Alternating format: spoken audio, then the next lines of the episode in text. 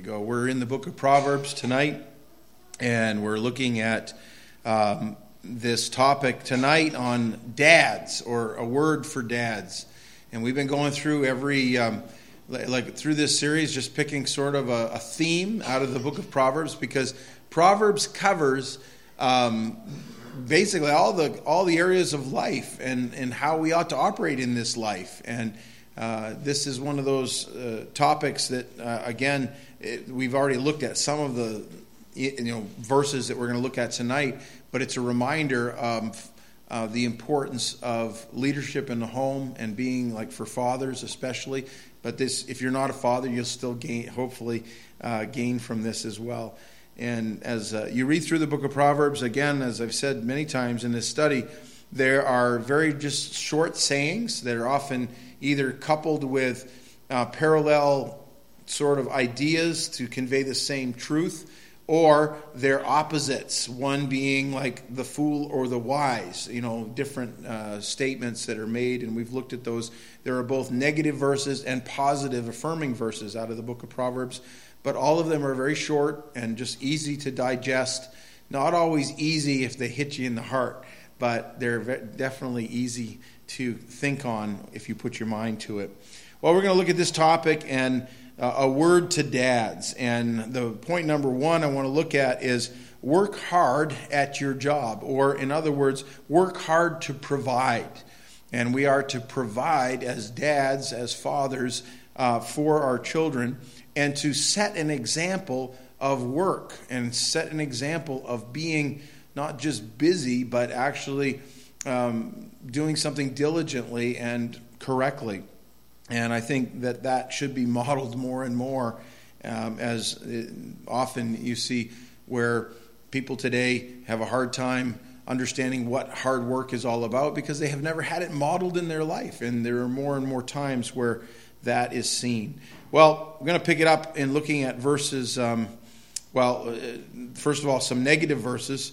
Um, Proverbs 12 11 says this He who tills his land will be satisfied with bread. That's the positive, right? But he who follows frivolity is devoid of understanding. Let's have a word of prayer. Lord, we just ask even now that you would just work and God, that you would uh, clearly, even tonight, teach us and help us to look at some of these very simple verses and, and apply them to our own lives or certainly encourage others who find themselves in these situations. And we pray also, Lord, that we be examples of Christians and that they would look at us uh, as, as different. people would see us truly as people of the book, people of the Lord, and they would desire that. In Jesus' name, amen. Laziness. We talked about this earlier in a, in a topic, um, and we covered some, some of these same verses, but I think that uh, one of the things here that is clearly seen is that sometimes in general, I mean, life is hard work. It, you have to show up, right? And it requires a hard, hard work to just accomplish things. And uh, dads aren't off the hook in that. Um, I would say definitely um, there are different roles in the house. Uh, when you look at uh, in my own family, my wife, um, she was a stay-at-home mom, and she really had as much, or in many days, much more work than I did being at home. Uh, and honestly, if I had to pay her an hourly wage, I would not afford her. I could not afford her. Um, and I just say that because I think she reminds me that every now and again. So she says, "You wouldn't can't afford me." But anyways, um, I, I, will say I'm thankful that um, the Lord has used that in my life and nearly now 30 years of marriage, where He's He's made us work more than the, just each individual could could the sum of two people you know, it's really the, the, the synergy effect in a, in a relationship. So I'm very thankful for that. Um, it's not always that case, and I realize that. Sometimes you find yourself either not in a marriage, not a single, not a dad. Uh, this stuff still applies, and it teaches us a lot of things and helps us to certainly understand our place and how we ought to serve the Lord. Well, um, in Proverbs chapter 6, talks about going to the ant, and we looked at that also. And we looked at how the ant is a great example of someone, or in this case, something, a little ant that works while they can work to put away stuff for the day. And it says, Go to the ant, you sluggard, and consider her ways to be wise, and be wise. And if you uh, have a sluggish heart, look at the ant. The ant never stops, right? They're out there and they're always doing something. You never see an ant just stopped unless it's dead. That's about it. Um, they're always moving. Consider her ways and be wise, which having no captain, overseer, or ruler, provides her supplies in the summer and gathers her food in harvest. How long will you slumber, O sluggard? When will you arise from your sleep?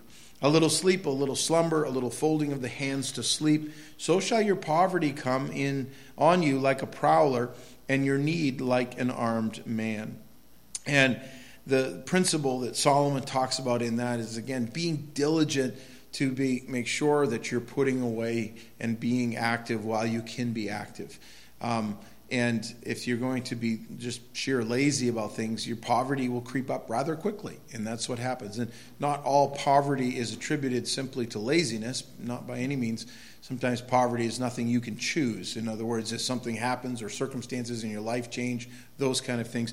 But you would also say, on the other hand, a lot of poverty is the result of just people not wanting to work or not wanting to um, go out and be creative and those kind of things, hoping that somebody else will give them money. I often think of that. There's a guy down in Houlton.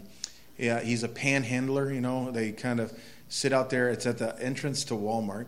I don't know the guy's circumstances and all that, but he's out there. Every time I go down to Houlton, I see him. He's got his sign and saying, um, "Need a meal" or "I'm hungry" or you know something like that and that guy is as dedicated as I've ever seen for a man who begs, you know.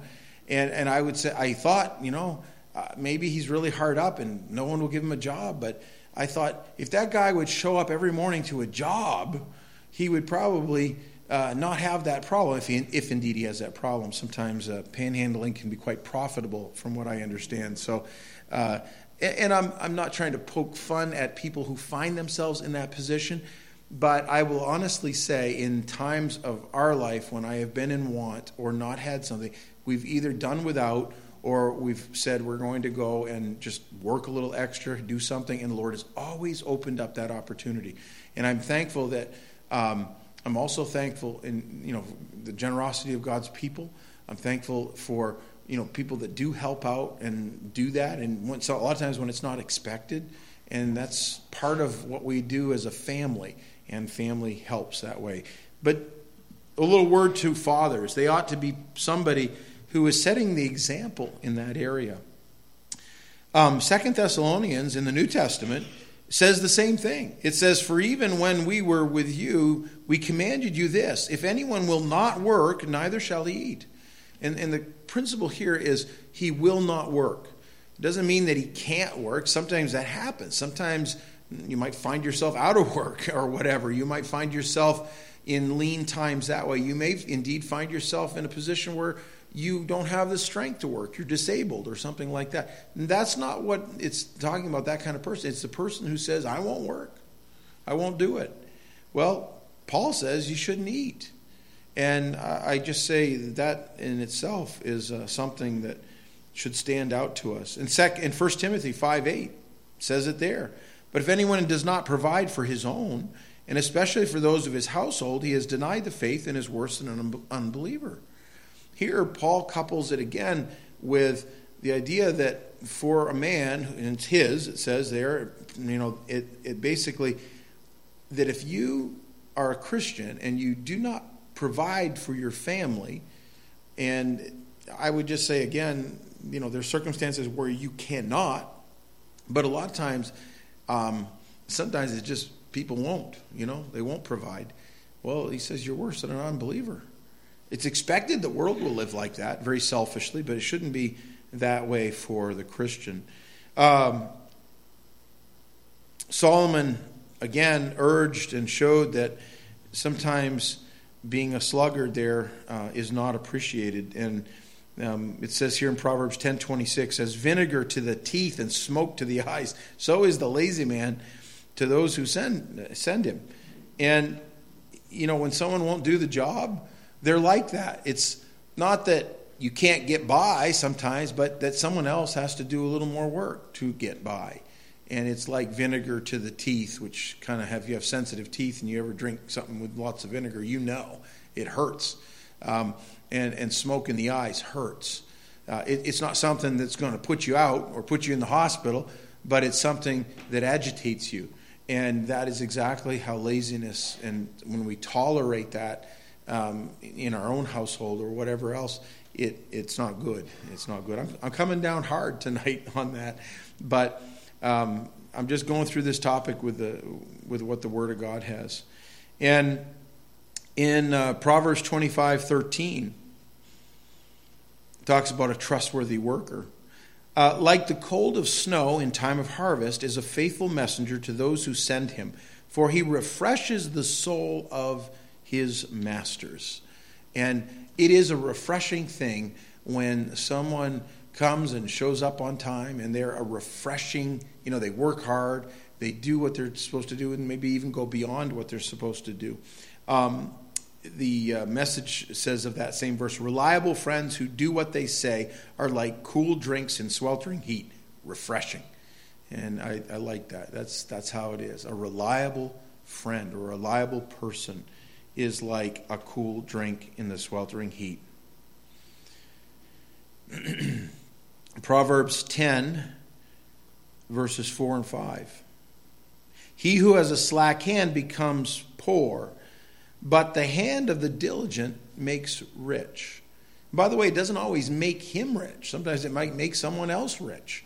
Um, and doesn't mean that you won't, hopefully, you know, we I think my son was talking about this with us last night. Now, Ben, he was on the phone with us talking about stuff. And, you know, he said it's not a sin to make money. And that's true, unless you're like printing it in your basement or something. But, but it's not a sin to make money. But it's really the idea what's behind it is the diligence of work and sometimes it just makes your employer better also when you're a hard worker and it blesses them. And that's the kind of worker that you want to invest in. Um, and, and for the Christian, it isn't, you know, I just say, be the best you can be, whatever you do. Learn your trade. Uh, go beyond what is required of you to do those things because it stands out and it shows how God is.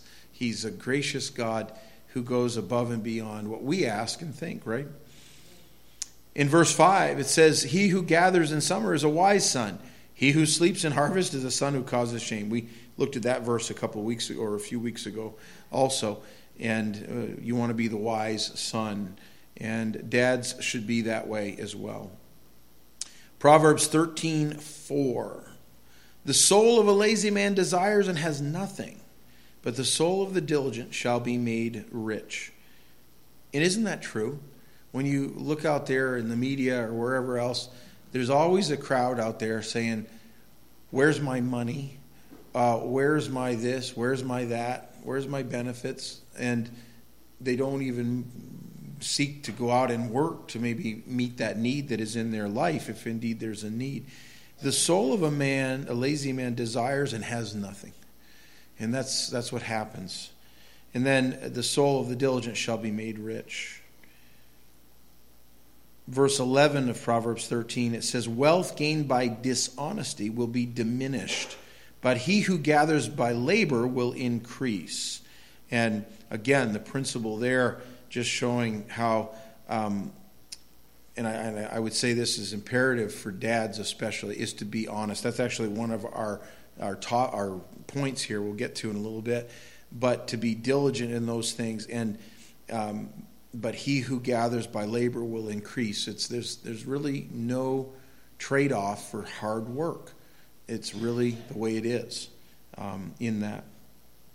Well, work hard to provide, and then stay true to your family. And this is a big one because uh, we live in a day and age where there's so many broken people and broken homes, and, and I'm not beating up on anybody by any, by any means because it, it visits almost everybody in every home uh, it seems like there's some form of you know a broken relationship, uh, uh, those kind of things. And but the the book of Proverbs lays out a foundation um, to help. Well, for one thing, avoid that, but also be ready to be different in a world that is so well, we so easily dispose of people, and that's the truth. And, and, and as Christians, we really shouldn't be like that, right? Does happen. Certainly, Christian homes are not exempt from that. But I would say this be true to your family as a man. as a dad. And, and it says, and by the way, part of that is, is finding a good wife, all right? Um, an excellent wife is the crown of her husband, but she who causes shame is like the rottenness in his bones. Watch out. Rottenness in the bones. And how many people have been in a relationship where there's a, spouse that is like that and it just it just eats at you and your health may even go uh, in that.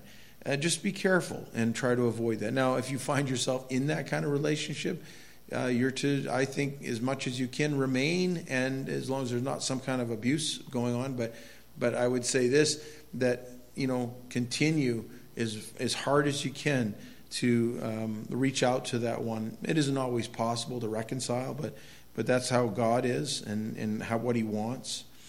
Um, Proverbs eighteen twenty two. He who finds a wife finds a good thing and obtains favor from the Lord. I wish that verse was talked about more today because a lot of young people don't even want to get married. um, marriage is not even something that most people are even thinking about now until they're probably in their late 20s or 30s. And marriage has gone from, well, when people used to get married when they were very young and maybe too young, uh, now, you know, to where people are just like, ah, it's not, what's why be married, you know? Um, and, and I just say that if you find a wife, you find a good thing, men. A good wife. And it's not a bad thing. Society would like to tell you that. Uh, and obtains favor from the Lord. Uh, that is a sign of, of God's favor and blessing when He wants to build a family in that way. Um, done by God's way, you know. And it, again, might be in a situation where you say, man, that's not my life and it isn't the way I've ended up or whatever else. And I'm just saying this is what Proverbs says as far as, uh, you know, things that we could, especially for our young people, mark their trail. You know, look look at this and go for that. Proverbs 19:14. Houses and riches are an inheritance from fathers, but a prudent wife is from the Lord. And here it really, you know, emphasizes in that way. And then again, Proverbs 31, talking about the virtuous woman. And in that, you know, uh, there's, there's a lot of things that talk about that woman betters her husband. Um, for instance, Proverbs 31:10. Who can find a virtuous wife? For her worth is far above rubies. And I would say, you know, it's more important for a young man or a man to set out to find a good wife than it is to find wealth. And that's not the message the world gives today. She's more valuable than that. The heart of her husband safely trusts her, so he will have no lack of gain. She does him good and not evil all the days of her life. And again, that, that really is the ideal. Um, and it should be something we all strive for in our relationships, right? Proverbs uh, and, and, this goes with a dad must show the right spirit in the home as well, because he sets the tone in his home.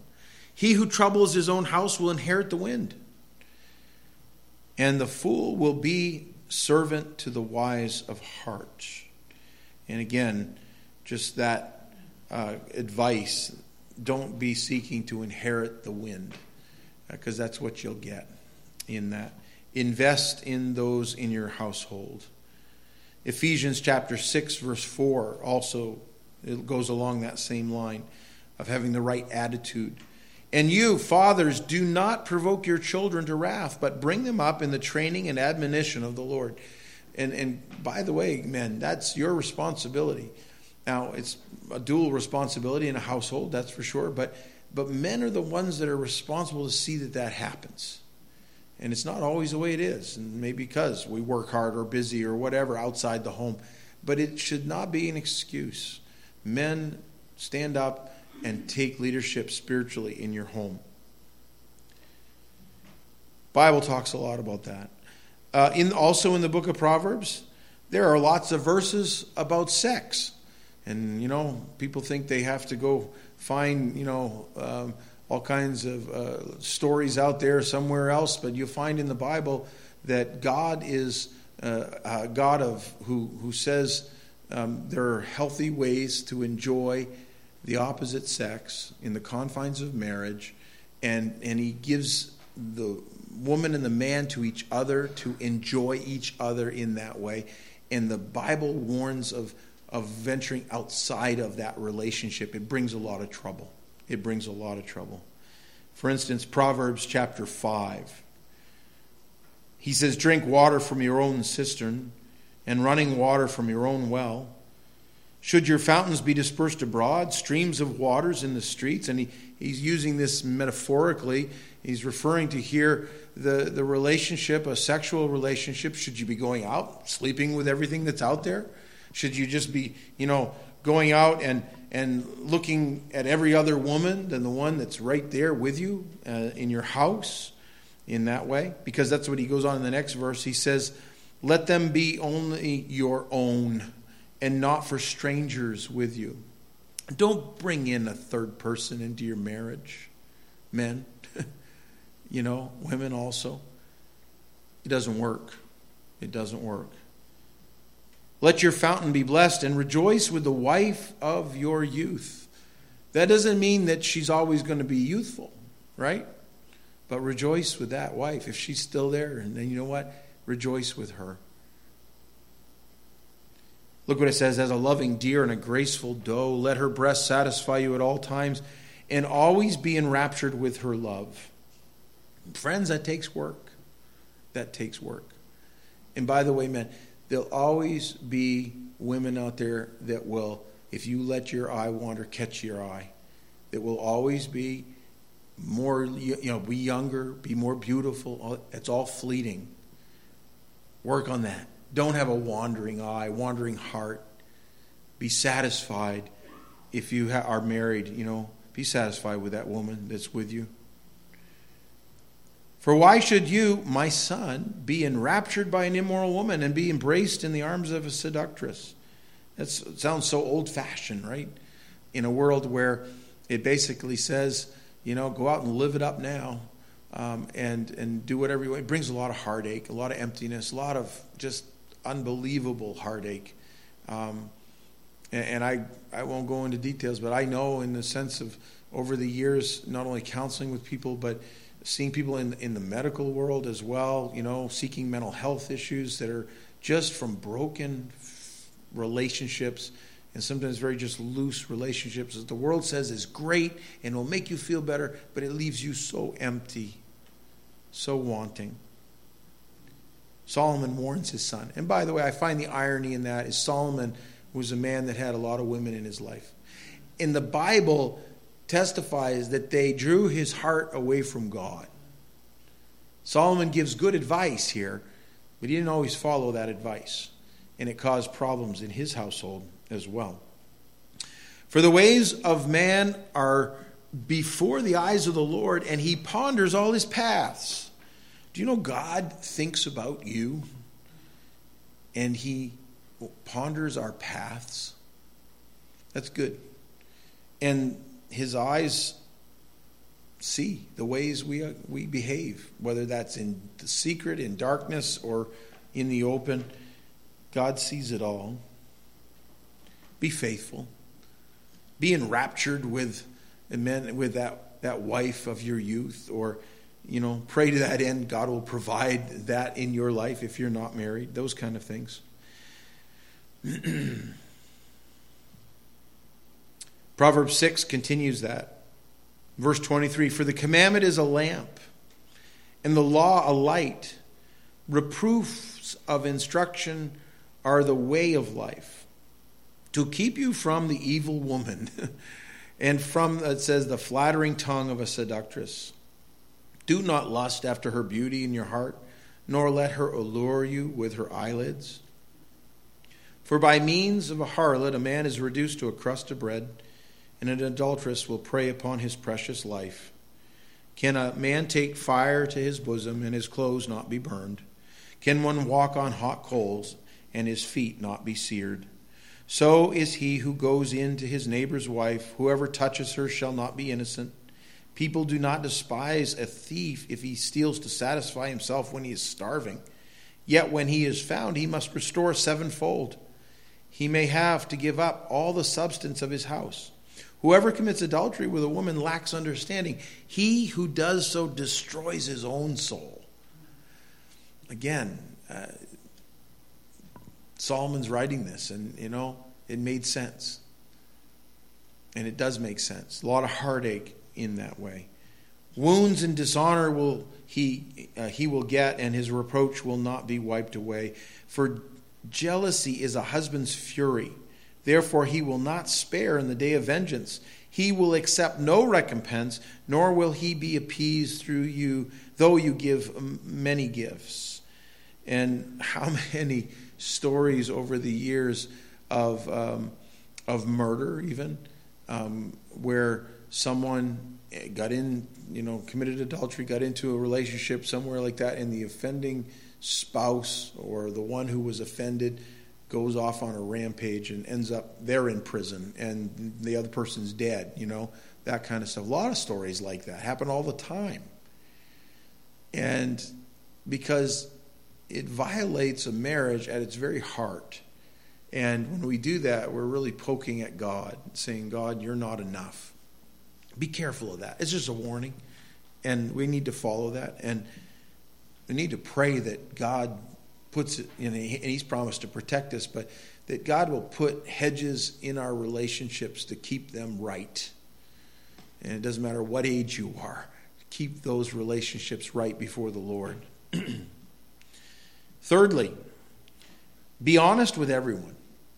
I think that um, the amount of times I have over the years, uh, I will stop and thank, first of all, be thankful for my dad, who, my dad, I would just say this, is one of the most honest people I know. And I know a lot of honest people, but my dad, I saw it in his life every day. And dad was not somebody that would lie. Um, he was not somebody who was living a you know double life. That gets revealed usually somewhere along the line. He wasn't at all like that and, and is not to this day. Um, and I'm very thankful I had a dad like that.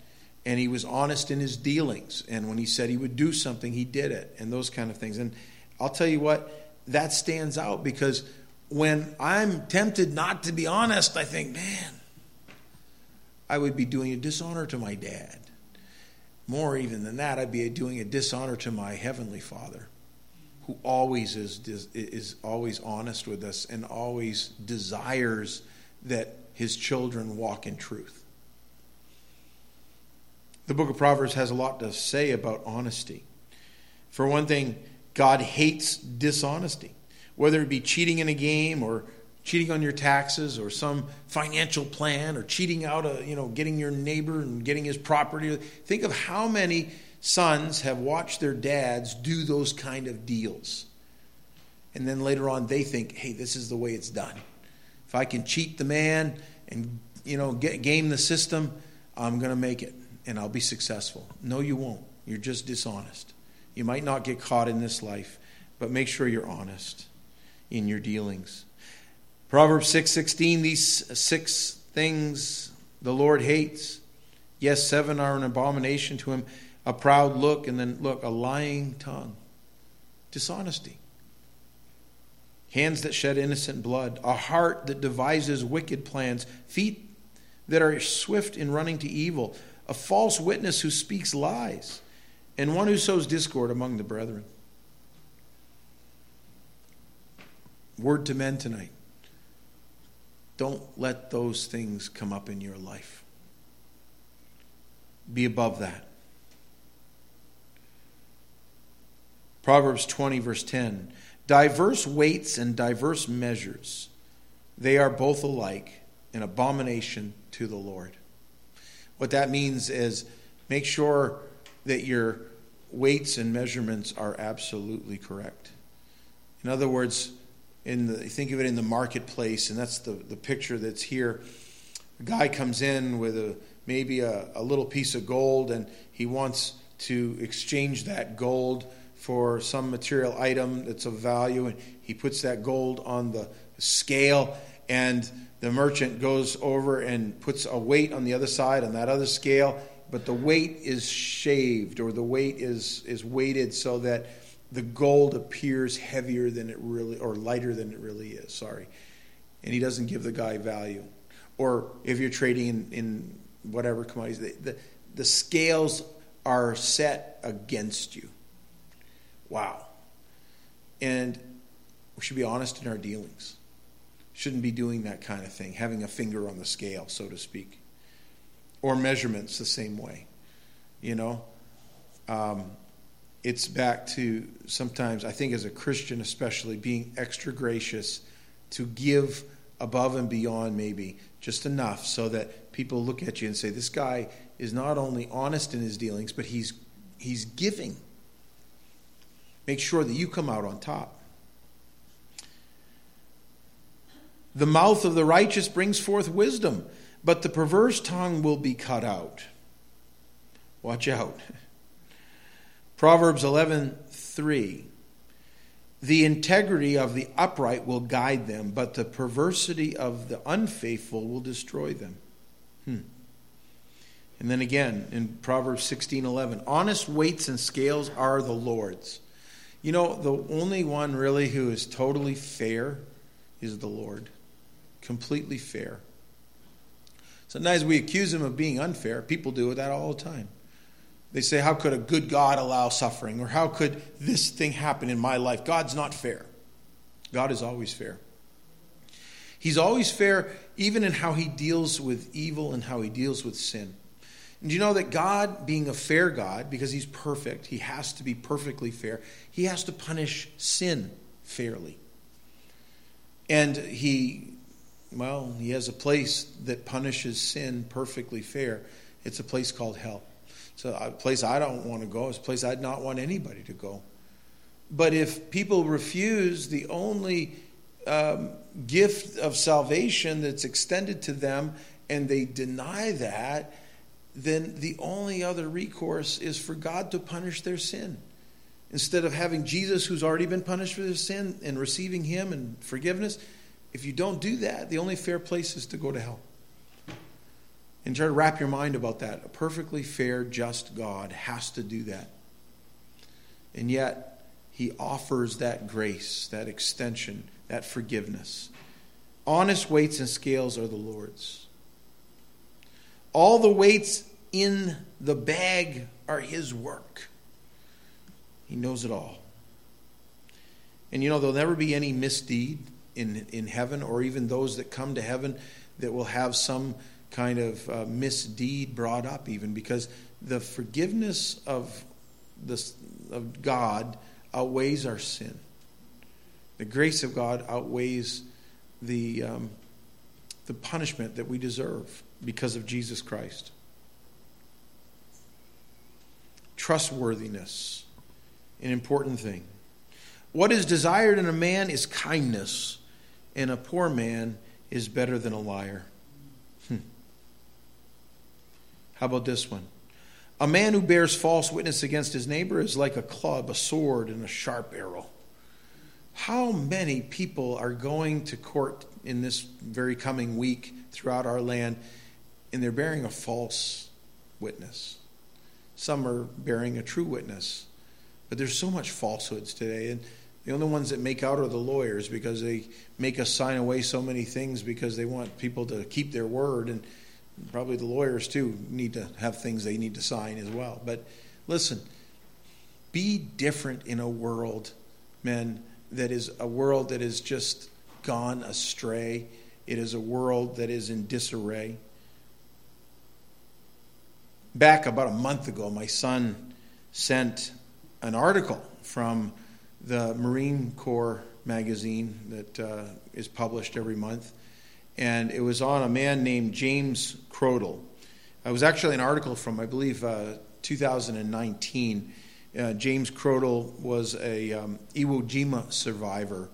Um, he fought in the Pacific in 1944 on the island of Iwo Jima, and uh, really worst fighting that the Marines ever faced. And you know, very close in Korea coming up after that. But as far as the amount of dead Marines that, uh, and wounded Marines in that conquest of Iwo Jima, and it was absolutely just awful fighting that took place. And he sent me a link just today um, from April 10th, and it was James Crodle um, died on April 10th. Matter of fact, tonight in Quitman, Texas, is his visiting hours, and tomorrow is his funeral at First Baptist Church of Quitman, Texas. But I read that article and I thought, wow, what a life. He was 17 years old and, and newly married at age 17 when he enlisted in the Marine Corps in, um, for World War II. He enlisted because he didn't want to get drafted and not have a choice where he'd go. Little did he know he would see the worst of the combat of World War II, probably, at least some of the worst. He and three friends went in to um, went, went into um, uh, the Marine Corps together on that day, and see if I have something here. I wrote, I, I, read that article. One of them was a man named Billy Joe Jordan, and the two of them went through basic training together. They also went to were stationed later at Camp Pendleton, and then later um, ended up in the Pacific and ended up on the same landing craft, Higgins boat, headed to the beaches of Iwo Jima, and both ended up there, you know, coming ashore under heavy fire, literally having to climb over the dead bodies of their fallen Marines, and going from uh, shell hole to shell hole in the volcanic sands of Iwo Jima. And it was not long after they had come ashore that he and Billy Joe Jordan were in the in a bottom of a shell hole, uh, trying to take cover from the fire that was raining down on them. And he noticed Billy Joe went silent, and he looked over, and, and his friend had been shot in the head and was instantly killed. James Crodle says, I held my friend there, and I wept like a baby just wept like a baby. He said it was the saddest day of my life to see my best friend die, holding the air in his arms. But he couldn't stop there, and he had to leave him behind. He he took one of his dog tags and marked it, and and put a little stake in the ground and marked it with his dog tag on it, and he left and did that. Later, after the conquest of Iwo Jima, um, nearly a month later, as he was getting ready to be sent away, James Crodle survived that. Um, he went back to visit the cemetery and he went searched all afternoon for the grave of his friend and there he uh, paid tribute there to his friend and he talked about that in that article. You can look up his name by the way james crodle and iwo jima and you'll find the article in the marine corps magazine. A fascinating article. Uh, afterwards he, he got he obviously later he was wounded um, during that campaign. Uh, later he would um, leave the service and would lead a very vigorous, you know, normal life, as people would say. Raised a family, um, outlived his first wife, was remarried, and just sounded like a really, really neat guy. I read his obituary today, and I just took a couple pieces out of it. After it talks about his parents and his family and his surviving relatives and those that have gone before him, it says this James served courageously in World War II as a U.S. Marine and was an Iwo Jima survivor. He was a gentleman and a true American hero who continued to honor his military background. He was a proud member of the 3rd Marine Association and the Texas chapter of the 3rd Marine Association and enjoyed traveling to local and national reunions. He was also a member of the Wood County Marine Corps League, where he and Mary visited the veterans in two nursing homes for 10 years. Thought that's something. Goes on to say James was also a member of First Baptist Church of Quitman and enjoyed attending. He was a great example of a Christian. In his last few years, he would sit under the carport reading his Bible, counting the words in the Bible, and studying his Sunday school lessons. That's a great, great tribute to a man in his obituary. I noticed where one of his relatives had posted that article back in 2019, and uh, his son, John Crodle, which is a survivor, obviously, of his in his family, John Crodle wrote, "My true hero, my true hero." I think that sums up a man's life. It sums up a father who epitomized being a Christian, being a good father, doing those kind of things. And I'll tell you, there are a lot of those true heroes. Some you'll never know about, some that have just gone on and they've lived very simple, by the book lives and put these things in. Not perfect, not a perfect dad out there. I know, that's for sure.